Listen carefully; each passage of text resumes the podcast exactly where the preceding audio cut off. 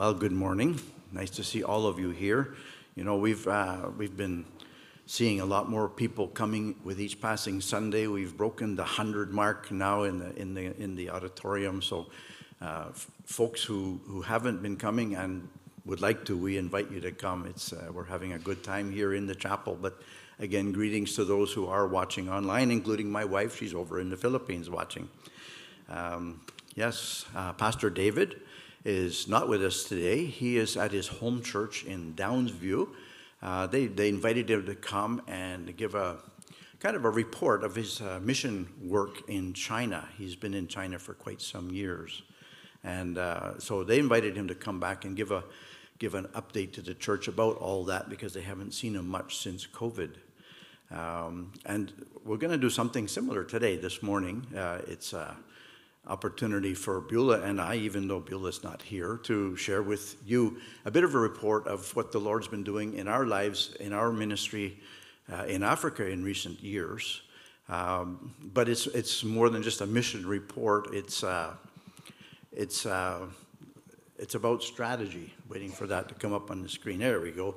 It's about strategy. We want to uh, look at Jesus' strategy and see it come to life in uh, people around the world, but more about that a little bit later.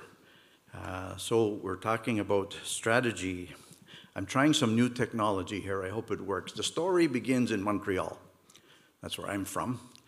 Uh, the little boy in crutches, that's me when I was five years old. Stephen, you're not the only one who knows about crutches. Uh, I broke my leg when I was a little guy. My nickname was Tiny Tim during those days. Uh, but that's my grandfather standing behind me. He's an Irishman, and he was a preacher, and he, he would go around preaching among all the uh, brethren churches. Now, brethren churches is the kind of church Erindale uh, has been over the years. It came from that heritage, and uh, we call it brethren. It's not, it's not a traditional brethren church right now, but that's the family we, we've been among, and he was a brethren preacher.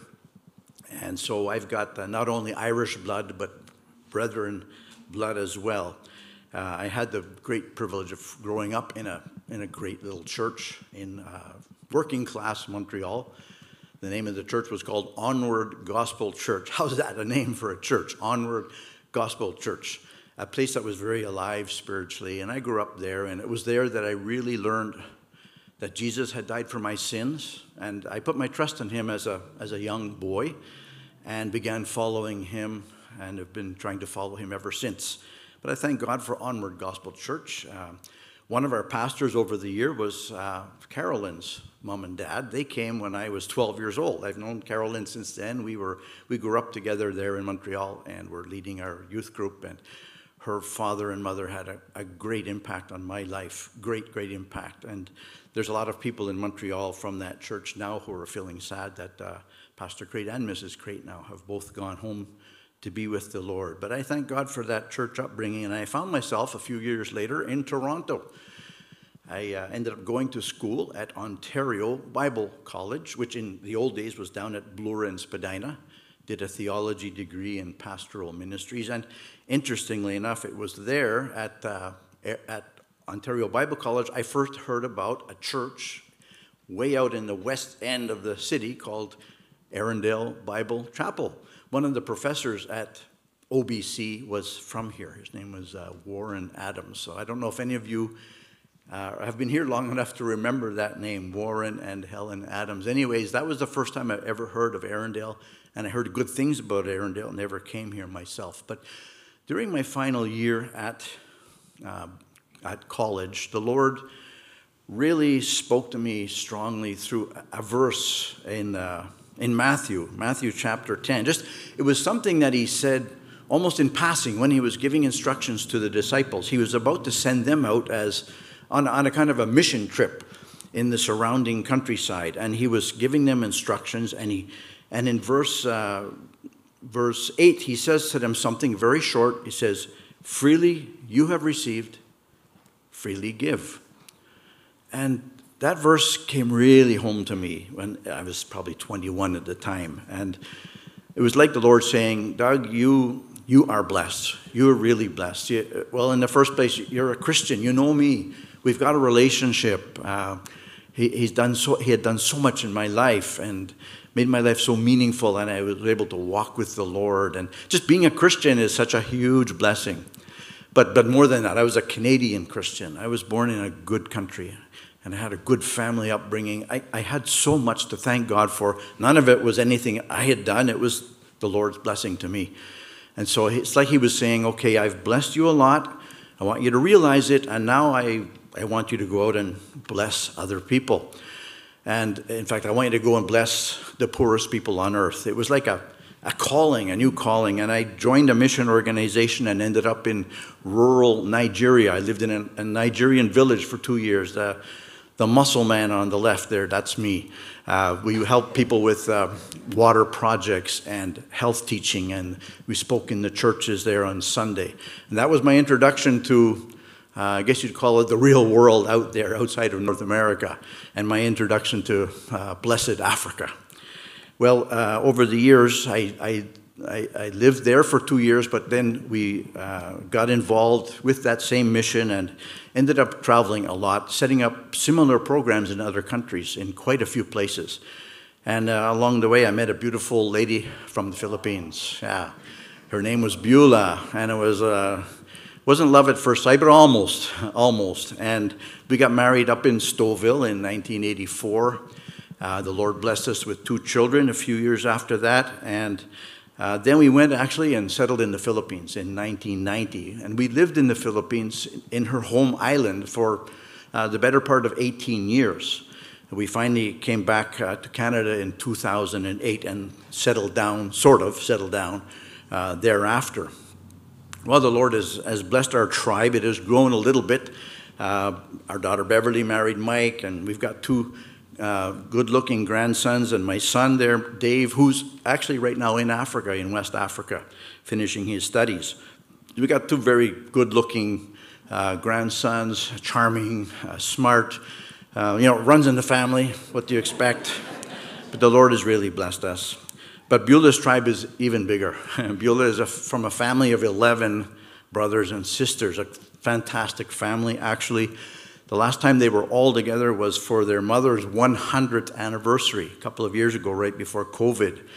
And uh, that's where Beulah is right now. She's over there taking care of family and her mom, but she'll be coming back home. She's been there for two months now. She'll be coming home this week. I'm very happy. Uh, but her mom's still hanging in there. She's 102 years old now. Well, how did, uh, how did we end up at Erindale Bible Chapel? Uh, that goes back to Montreal again. You, uh, our first pastor here, our first like sort of full-time permanent uh, pastor was Peter McKnight, as you may know. And, he, and Peter and I grew up in Montreal. Uh, I couldn't find many pictures, but here's one of us, you know, sliding down a hill in Quebec somewhere on tubes. Uh, we, we, grew up since we've known each other since birth. And when our family was sort of coming back to, to Canada for a few years in 2002, we, we learned that Peter and Carolyn were here at Erindale. Peter was pastoring here. And so it, that was the main reason we decided to settle in Mississauga and come and uh, join the Erindale family at that time, 2002, about 20 years ago. And, uh, and sadly, the Lord took Peter six months later after we arrived. This is what our family might have looked like uh, around that time. For those of you who were here then, our kids joined the youth group and have kept the same friends ever since then from that youth group. Youth ministry can be a very powerful time of influence and spiritual growth in a young person's life. Well, the kids finally uh, left the nest, or were at least pushed out of the nest, shall we say, and Beulah and I were free. We decided to go back, back to Africa. And since 2014, we're living over there. Uh, we worked during that time with two really really wonderful Christian organizations. The first while we were with Samaritan's Purse, and the second uh, part we were with World Relief. Both of them Christian organizations that are involved in helping, helping the poor in relief and development, but with a heart for God's people, with a heart for the gospel message. Uh, the first three years were in Congo. Uh, it's also known as DRC. You'll hear people saying DRC. It stands for Democratic Republic of the Congo. Uh, it's one of Africa's largest countries. We had a big team there with a very large program. Uh, there were about 180 on the team, mostly, uh, mostly Congolese Christians. Uh, I know you're looking for me in the picture. Well, there I am, right in the middle, okay? Just in case you can't see where I was. So, this is the team the Lord gave me fantastic people, willing to sacrifice, willing to live in very dangerous places to serve their own people. Uh, DRC is one of Africa's largest countries, right in the center of the continent. And we lived in a city called Bunia up in the northeast corner. Uh, it's, a, it's a vast country, the, uh, the roads are terrible. Uh, our area was so large where we worked that we had to actually fly to some of the, some of the outposts where our teams were working. Uh, it would have taken three or four days to, to drive there on Congo's roads. So we often use the services of uh, Christian airlines like Missionary Aviation Fellowship, MAF. One thing I liked about Congo, uh, there's, a, there's one tribe there that we did a little bit of work with called Pygmies, right? Pygmies. And uh, I really enjoyed visiting them because for once I was the tallest guy around. Like I was uh, like head and shoulders taller than, than these wonderful pygmy people. So I enjoyed it when our projects took me out into that part of the, the area. But uh, Eastern DRC is a very, very troubled place un until this very day. It's a, it's a war-torn area. Uh, literally millions of people have been uprooted from their homes, have fled to other areas. Uh, displaced populations that are living either in uh, like refugee camps, like you see in the back of the uh, picture here, or, or just living with, with other people. Most of the displaced people live with other families who take them in. Christian families taking in strangers even from other villages that have fled because of conflict. There are like uh, more than 100 rebel groups operating all up and down the east side of DRC. And I said millions are displaced. And in addition to that, there are refugee camps along the border of refugees from other countries, South Sudan, Central African Republic, that have fled over into the, into the territory of, of Congo. So a lot of our programming was, was just helping them. Uh, we we helped about a quarter million people each year, uh, basically with uh, household items, uh, things that they had lost when they had to flee their homes, uh, tools and seeds so that they could begin planting in the new places they had settled. And um, it was, a, it was a heartbreaking to see what was going on because some people would flee. A year later, they would have to flee again when that village was attacked and flee to another place. That's eastern DRC. We helped uh, support a school feeding program as well, uh, trying to keep children in a war zone in school and uh, helping them to have at least one nutritional meal a day.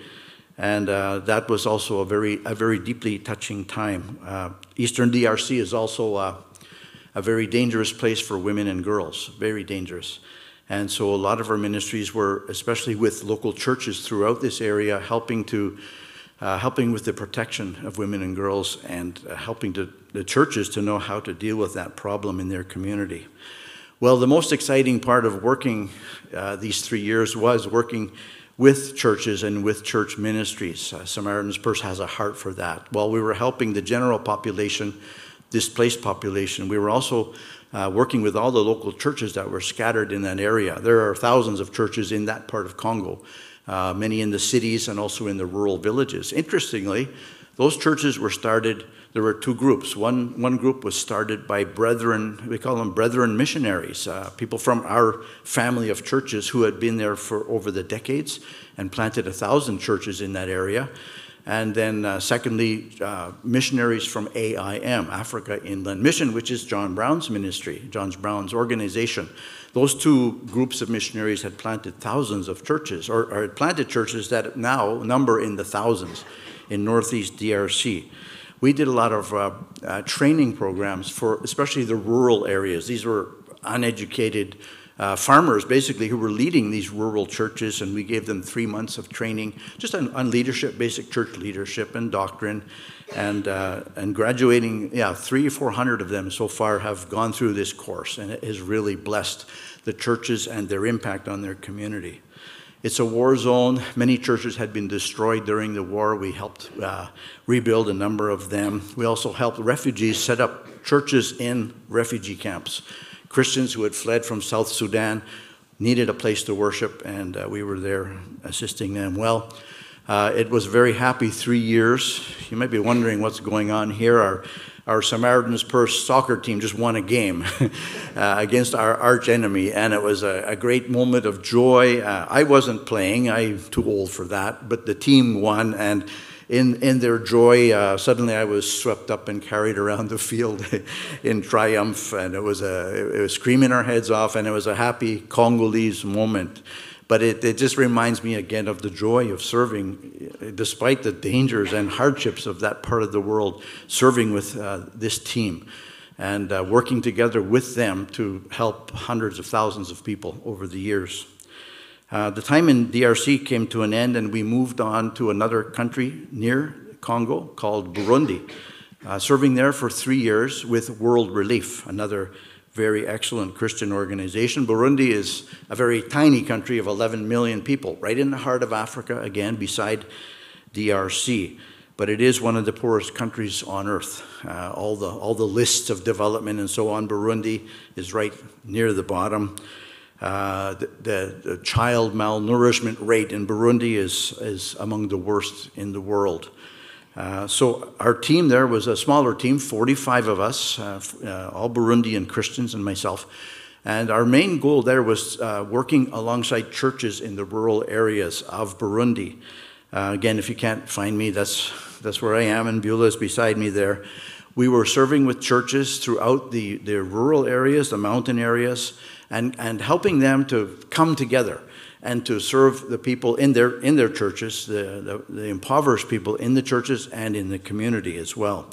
We spent a lot of time, especially with the many church leaders up there, many of them, again, uneducated or farmers, but who are giving of all their spare time to lead their churches.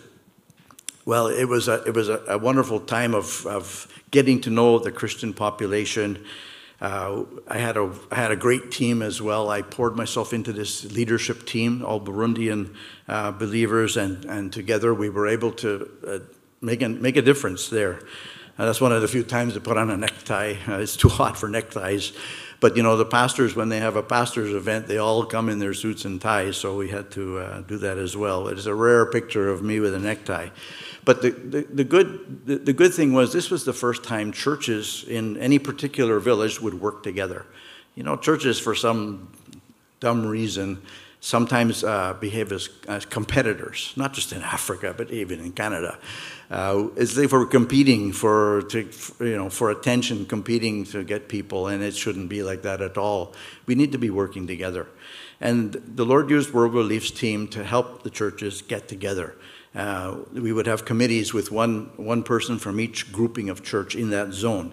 And together they would, uh, they would, they would work with each other to, to tackle the problems of poverty in their churches and in their communities. There were a number of programs that were going uh, child development programs, couples ministry. I really like this one.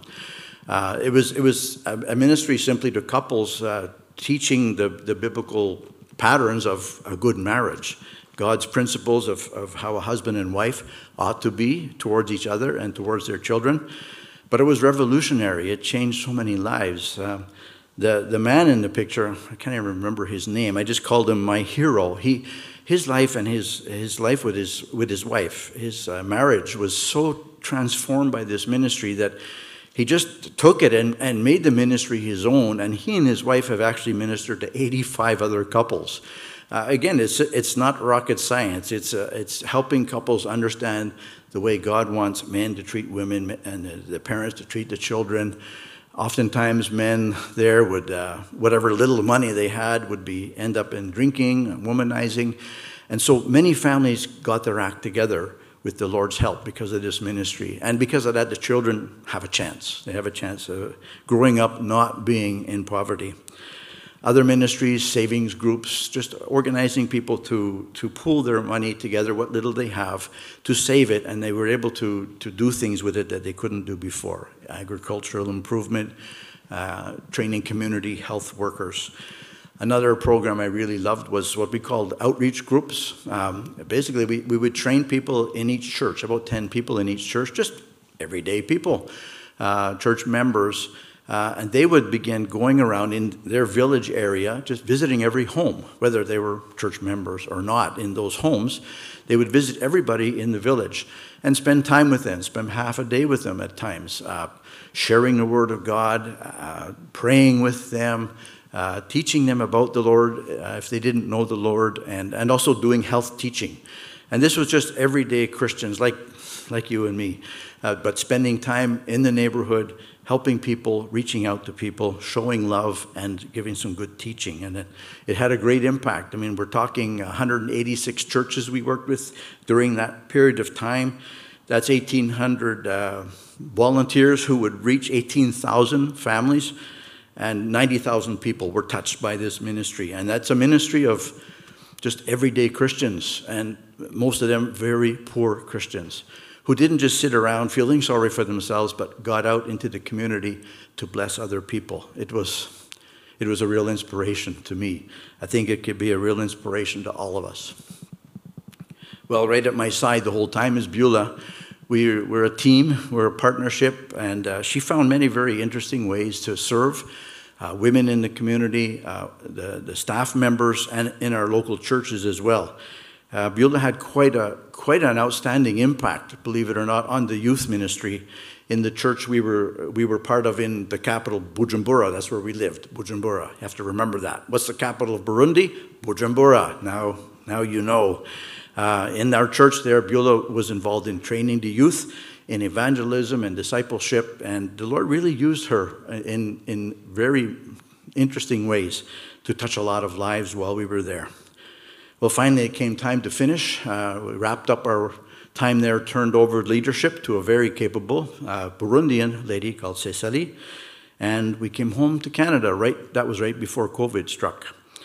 Uh, I was home a few months, and then World Relief called and said they needed somebody to fill in a leadership gap in South Sudan. Uh, South Sudan is a war-torn country in the middle of Africa. And uh, World Relief has a huge program there of 350 staff uh, South Sudanese Christians and a few foreigners, uh, working with people all over the country, mainly in displaced people camps, refugee camps, and uh, very, very impoverished rural areas, very dangerous rural areas. Our teams were serving there out on the front lines, providing health, uh, health programming in, in refugee camps and in the rural areas. We work closely with UN agencies uh, in the administration of the refugee camps. And it was all, it was all a story of, of Christians helping their own people. In some peaceful parts of the country, we were able to come alongside churches in those areas uh, to do the same kind of programs we did in the other countries, helping the churches to reach out to the people in their communities as well. Finally, uh, last year in February, I was able to again turn over leadership to a very capable, this time an Ethiopian woman named Abiot. And I was home for a few months, and then the phone rang again. It was another need, this time in Haiti, uh, where, where uh, Erindale has had a, a, real meaningful involvement over the years.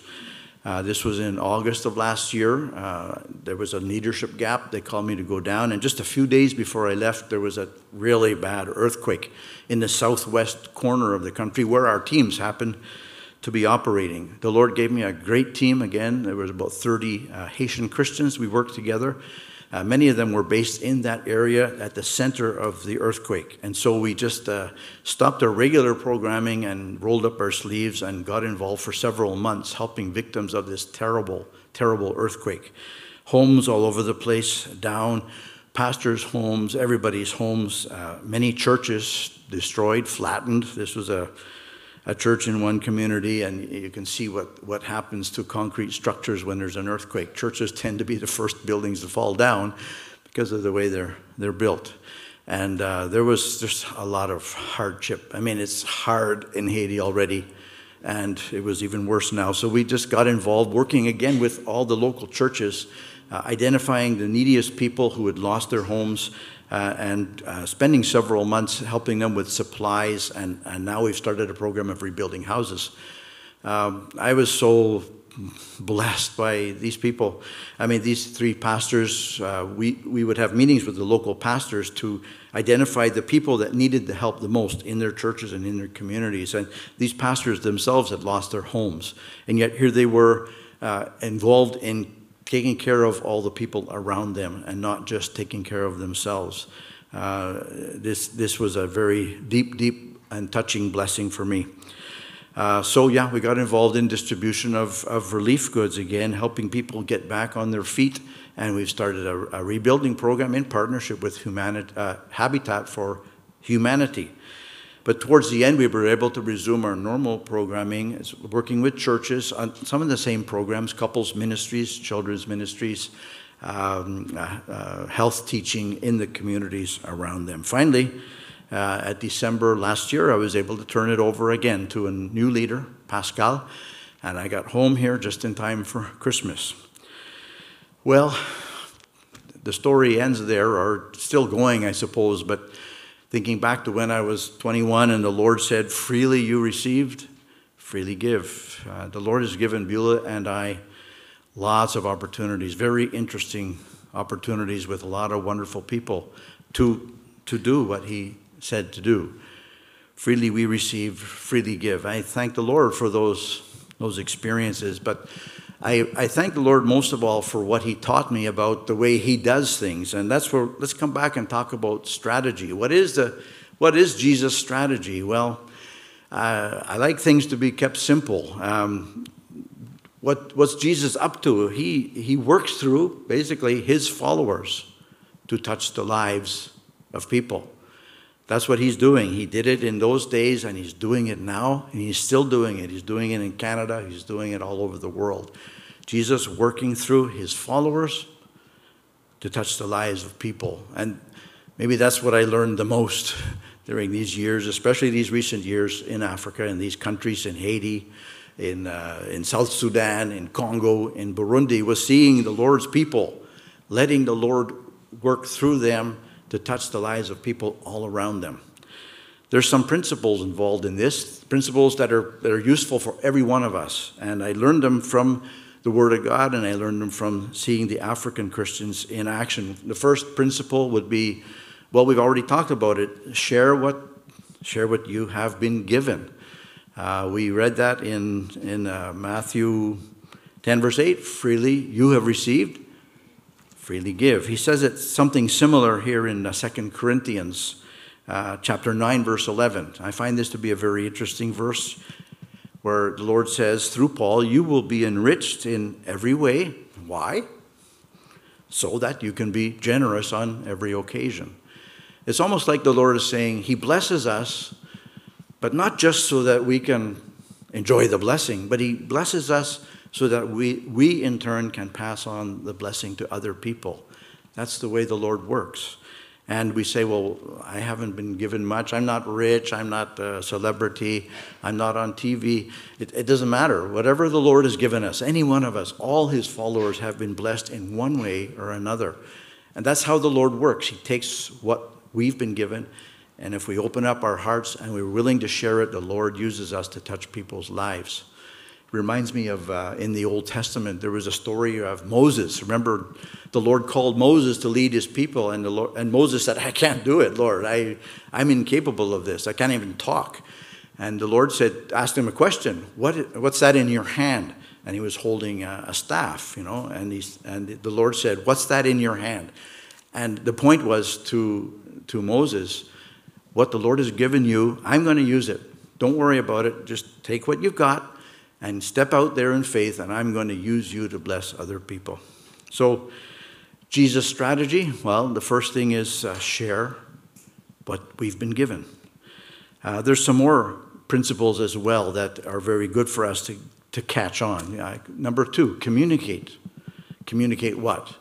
I see two things communicate love and truth. And we read that this morning in the passage in uh, Matthew chapter 9 that uh, Don read for us. It's a story of Jesus' ministry. And it says he Jesus went through all the towns and villages. What did he do?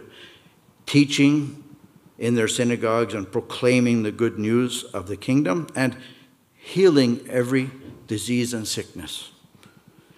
And when he saw the crowds, he had compassion on them because they were harassed and helpless, like sheep without a shepherd. So, how did Jesus do it? Uh, word and deed, uh, love and truth. He taught, he proclaimed the good news. There has to be truth. People need truth. People need to know what's right, what's wrong. People need to know what's reality and what's fake. And that's where Christians need to share the truth the truth about God Himself, what He's like, the truth about Jesus Christ and His death on that cross for us, the truth about how God relates to people, the truth about how God works in this world. People need truth, and they get it from Christians who get it from the Word of God. That's essential. That, that can't be compromised. But it's more than just truth. People need love. People need to, to, to, feel the love of God touching their hearts. They need to feel the compassion of Jesus through his people. Uh, teaching and proclaiming on one side and healing on the other. That's what Jesus did. Uh, we could say words and deeds, or we can say truth and love. Not love without truth, not truth without love, but love and truth together in a beautiful balance. That's how the Lord uses his people when we teach God's truth and share his love. So, the second principle involved here in Jesus' strategy communicate truth and love. There's something else about the strategy also that we find in Galatians chapter 6 verse 10. We want to take a look at that. And there's two principles actually here doing good to all people but helping needy Christians. Uh, if we look at Galatians 6:10, he says, "Therefore as you have opportunity, Paul speaking to the Galatian Christians, let us do good to all people. Yes, do good to all people. But then he says, especially, especially the family of believers. So there's some very good guidance for us. And this is something that, that has been very helpful to me over the years. And I've been able to participate in it in some very interesting opportunities overseas, along with God's people in different countries. Yes, doing good to all people. In Congo, we helped hundreds of thousands of displaced people and refugees. They were just people of all backgrounds Christian, Muslim, animist, whatever. But at the same time, we tried to find ways to bless and encourage and help God's people. So, doing good to all people, but especially looking for the family of believers and ways to bless them. In the New Testament, there was, a, there was an interesting uh, work that Paul the Apostle did. He, as he went around teaching and uh, preaching and, and, starting churches and sharing with the world on a widening scale about the, the message of Jesus Christ. At the same time, in Greece, among the churches, they took up a collection and they sent the money back to Jerusalem because the Christians in Jerusalem at that moment were suffering famine. And it's, it's a really interesting story. You'll find it in 2 Corinthians 8 and 9 and references in other places how Paul organized a collection and they carried it back to Jerusalem. There was no online uh, wiring of funds in those days. You had to take it on a ship and go back with it. But it's a beautiful example of, of what he was saying. Yes, we need to reach all people, help all people, bring God's truth to all people, but we also should be helping struggling, suffering Christians in the wider Christian families around the world. So, Jesus' strategy share what you've been given, communicate love and truth, truth and love. Do good to all people, but help needy Christians. One final thing to mention we need to find ways as Christians to minister near and far. One of the last things Jesus said to his disciples was in uh, Matthew, oh, sorry, I got the, it's Acts chapter 1, verse 8. Forget the Matthew up there. He says, You will receive power when the Holy Spirit comes on you, and you'll be my witnesses. Where? Well, we start in uh, Jerusalem, that's where they were at the time, and all Judea and Samaria, going out further and further, geographically speaking, and to the ends of the earth. There, there's, there's a way that Christians, all Christians, should try to be involved locally as well as in a, at, a, at a faraway place. That's the way the world is these days. We need to think of Christians, we need to think of people in other countries, and not just the ones, not just the needs that are around us share what we've been given, communicate truth and love, do good to all people, help needy Christians, minister near and far. And then Jesus said right after that, The harvest is plentiful, but the workers are few. Ask the Lord of the harvest, therefore, to send out workers into his harvest field. And it's kind of interesting because the very next chapter, right after he asks his disciples to pray, he sends them out. And there's a lesson for us here. This is not just for missionaries, this is for everyday Christians. All of Jesus' followers can be involved in this strategy. What's it got to do with Erindale Bible Chapel? Just a few final thoughts. Well, Erindale is in Erindale Village. I did a little research this week uh, trying to understand more about Erindale Village. Uh, some, found some old pictures. This is Dundas Street, probably made to be right outside the door here back in uh, 1910 or somewhere. Here's another shot. That's what it looked like in those days. Uh, I think you can even see the, yeah, maybe that's the Anglican church way off in the distance. You can see the spire. This is like 110 years ago. Erindale Village then was populated first by, well, by, of course, the Mississaugas, the First Nation, but then settlers began coming into the area. Some of them came from Toronto, which was called York in those days, but there were a lot of people who settled here from New England, from the United States. There were a lot of people who came from New Brunswick, believe it or not. And then Irish began arriving you know, troublemakers. Irish are just troublemakers wherever they are. They must have been kicked out of New York and they ended up here in Erindale Village. In fact, Erindale, Arran is a town in Ireland. It's named after that town. Uh, so that's, that's Erindale Village in, in those days. What is it now? Well, 20% now of Erindale Village is from South Asia, you know, India and the Indian subcontinent. 11% Chinese, black from the Caribbean or from Africa, 7%. Filipino, yay, Filipino. Uh, 5% and Arabic, 3%. Uh, this is um, languages in Erindale. This is the larger Erindale, the electrical electoral district. English, there's only 50% of the people here that their mother tongue is English, right? There's Chinese, Urdu. Urdu is from India, Pakistan uh, Indian, other Indian languages, Arabic, Polish, Portuguese, Spanish, and Filipino. Uh, only half of the people around us started in Canada. Mississauga in general, like the, the larger area, uh, the population is about 850,000 people now. Uh, English, less than half. Less than half of the people in Mississauga now, they started out with English as a mother tongue, less than 60% would call themselves Christian. Very interesting. So, in other words, more than 40% of our neighbors in our, in our city here uh, would not call themselves Christian background at all. These are some slides of, uh, I got these actually from Mike a little while ago. Uh, recent immigrants India, Pakistan, Philippines, China, I Iraq, Egypt, Syria, United Arab Emirates, other places, United States, other places, Jamaica, Saudi Arabia. I mean, the whole world is right here, right around us. Uh, languages Urdu, Arabic, Polish, Mandarin, Tagalog, that's Filipino, uh, Punjabi, Cantonese, Spanish, Portuguese, Italian. this is the United Nations. We live in the middle of it right here. The, the whole world has come to our, our doorstep. That's our, that's our Jerusalem now. It, it, it's like the whole world, the ends of the earth have come to Jerusalem, and they're all around us. Well, what's the strategy? share what we've been given, communicate truth and love, do good to all people, help needy Christians, and minister near and far. Erindale's already off to a great start. We've got some really wonderful ministries going on in this community. English as a second language, uh, the food pantry. Um, we, we, we can do more to help youth and uh, and children. And UTM is right there, right next door. It's sort of part of Erindale Village almost, and Erindale Park. There, there's so many good things happening. There's so much left to do.